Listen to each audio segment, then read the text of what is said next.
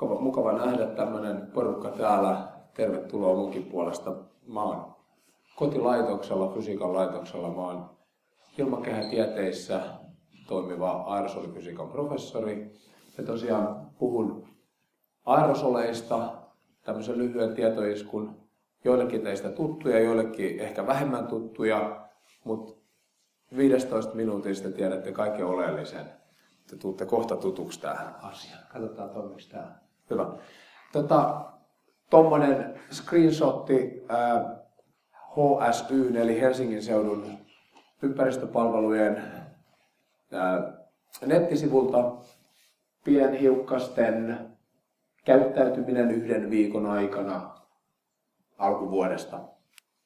Tuommoisia datoja te olette monet nähneet jossain yhteydessä. Puhutaan pienhiukkasista ja niistä aiheutuvista haitoista ilmakehässä. Näitä viranomaiset mittaa ja näitä tutkijat mittaa, mutta mikä se näiden tarkempi ja laajempi merkitys on, niin siitä mä yritän muutamalla sanalla tehdä selvää. Meillä, meidän omalla ryhmällä, joka toimii täällä, on kolme tämmöistä pysyväluonteista asemaa. Tämäkin on tämmöinen vain esimerkkikuva. Meillä on nämä asemat paikoissa Hyytiälä, Helsinki ja Värriö. Helsinki on aika selvä, missä se on. Se asema sijaitsee tuossa 500 metriä tuohon suuntaan, eli se sijaitsee täällä mäellä. Puhutaan tämmöisestä kaupunkitaustasta. Ollaan kaupungissa, mutta ei kovin lähellä mitään yksittäistä päästölähdettä, mitään liikenneväylää tai muuta. Toinen asema, joka on meidän niin kuin tämmöinen lippulaiva-asema on Hyytiälässä. Se on suurin piirtein 200 kilometriä pohjoiseen täältä Oriveden tietämillä. Metsäasema, sieltä on eteläsuomalaisessa metsässä. Kolmas asema on Värriö, joka on Itä-Lapissa. Sieltä näkee sinne Korvatunturille. Se on niin lähellä, lähellä tota Korvatunturia, mutta sieltä ei pääse käymään siellä. Oon monta kertaa yrittänyt, mutta kun se raja-alue on silleen sitten ovelasti, että, että ollaan raja-alueella, kun ollaan Korkotunturin siellä lähellä, niin, niin sinne huippulle ei pääse katsomaan, että mitä siellä oikeasti tehdään. No, me mitataan näitä samoja pienhiukkasia näillä asemilla. Tuossa on nyt tuommoinen pieni esimerkkikuva samoilta ajoilta. Näette, että, että niin kuin Helsingissä on tyypillisesti enemmän kuin metsässä, jossa taas on enemmän kuin tuolla Lapissa. Tämä on tämmöinen tyypillinen asia. Tähän liittyy ilmakehän käyttäytyminen, ilmavirtaukset, sääolosuhteet, meteorologia, kaikki ne. Mutta tietysti tähän liittyy se, että ihminen vaikuttaa kaupungissa hyvin paljon, ihminen vaikuttaa muuallakin, mutta sitten niin kuin toisella tavalla ja ehkä vähän vähemmän. Jos me katsotaan satelliitista näitä pienhiukkasia, tässä on esimerkki ihan normaalista luonnollisesta asiasta, Saharan hiekkapölystä. Näette tuon, tämä on Länsi-Afrikan rannikolta, täällä on Kanarian saaret. Näette tämän meren yllä olevan tämmöisen niin kuin utuisen kerroksen, joka kertoo fyysikolle, että albedo on muuttunut. Sen pinnan väri on muuttunut. Jär, meri on ylhäältä katsoen musta, käytännössä absorboi kaiken säteilyn, mutta selvästikään tässä tilanne ei ole enää se. Eli pienhiukkaset vaikuttaa siihen, minkä värinen meidän planeetta on säteilyn kannalta. Ja silloin ne tietysti vaikuttaa kaikkeen siihen, mitä tästä seuraa. Katsotaan lisää kuvia. Tässä on tota Kiinasta tuleva päästö ruumi Tyynen valtameren yllä. Näette, että väri on muuttunut erittäin dramaattisesti. Tämä on ihmisperäistä, täällä on rikkiä, täällä on hiiltä, fossiilisten polttoaineiden poltosta tulevaa tavaraa.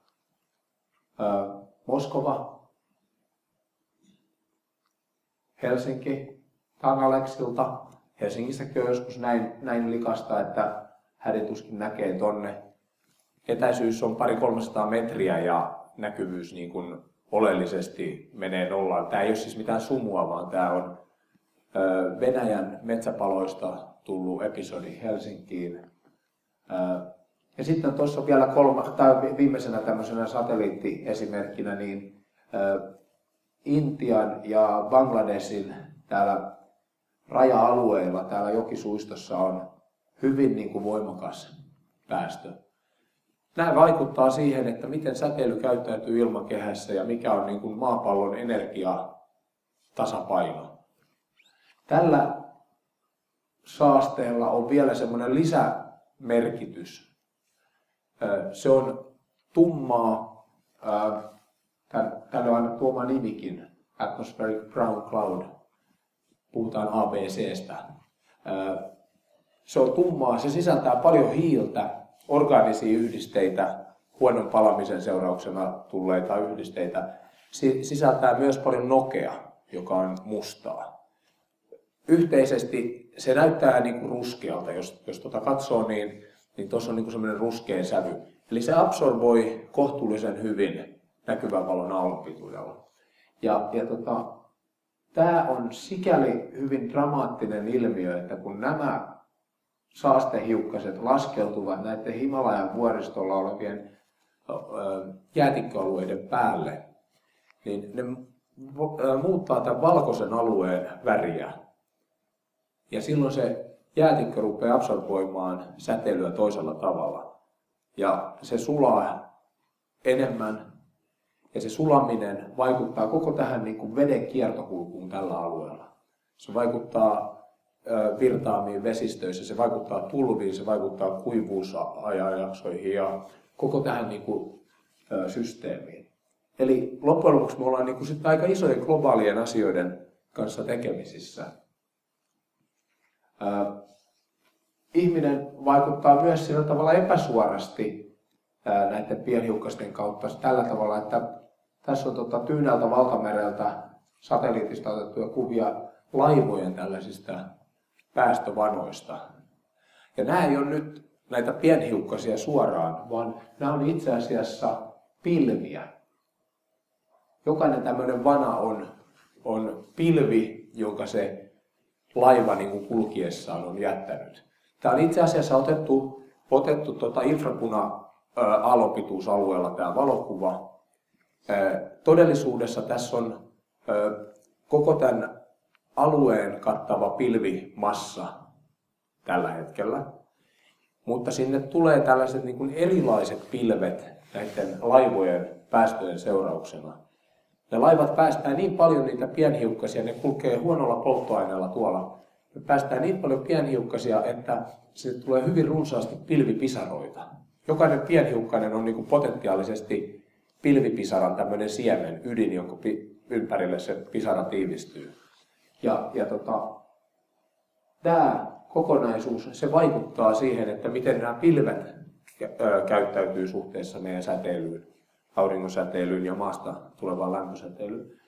Kaiken kaikkiaan tämä kansainvälinen ilmastopaneeli, se IPCC, johon aina viitataan, niin se on tehnyt tällaisia yhteenvetotaulukoita, missä on lämmitysvaikutuksia tai viilennysvaikutuksia erilaisten tekijöiden osalta. Ja täällä on tämä hiilidioksidin ilmakehää lämmittävä vaikutus, se kasvihuoneilmiö, josta kaikki on kuullut. Mutta täällä on näitä tällaisia sinisiä jäähdyttäviä palkkeja. Tuossa on äh, tähän pilven ominaisuuksien muuttumiseen liittyvä jäähdyttävä ilmiö.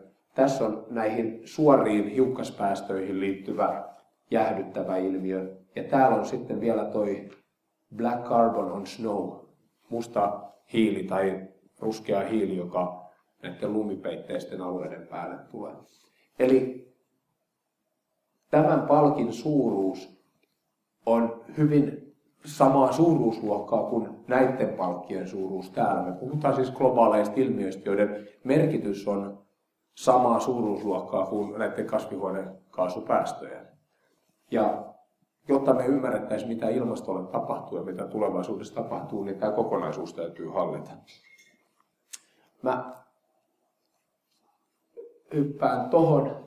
Katsotaan näitä pienhiukkasia kaupunkialueilla erikseen. Tässä on tota yhteenveto, miten arkipäivisin viidessä eri Euroopan kaupungissa pienhiukkaspitoisuudet käyttäytyy. Helsinki, Barcelona, Rooma, Augsburg, Tukholma. Helsinki, Tukholma, Augsburg, etelä-saksalainen kaupunki. Tässä on päiväkäyttäytyminen selvästi pienempiä lukemia kuin täällä Etelä-Euroopassa.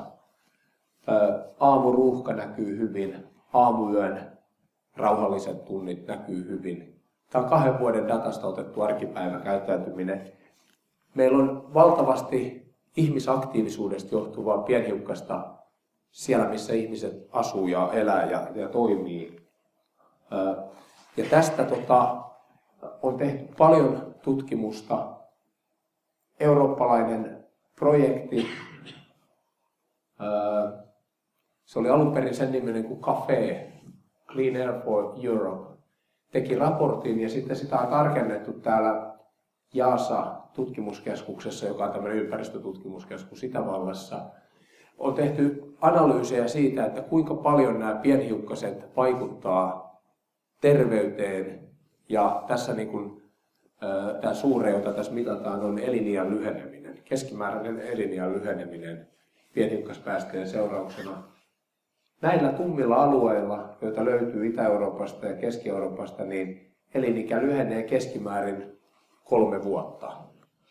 Suomi on, kuten näette, niin kuin paremmassa tilanteessa. Täällä se arvio on muutama kuukausi, ehkä kolmesta kuukaudesta puoleen vuoteen keskimäärin. Tähän tietysti tarkoittaa sitä, että herkät ihmiset menettää monta vuotta ja sitten vahvemmat ihmiset ei kenties menetä yhtään vuotta, mutta keskimäärin merkittävä terveysvaikutus. Puhutaan Suomessakin niin kuin tuhannesta, kahdesta tuhannesta menetetystä niin kuin ihmishengestä per vuosi.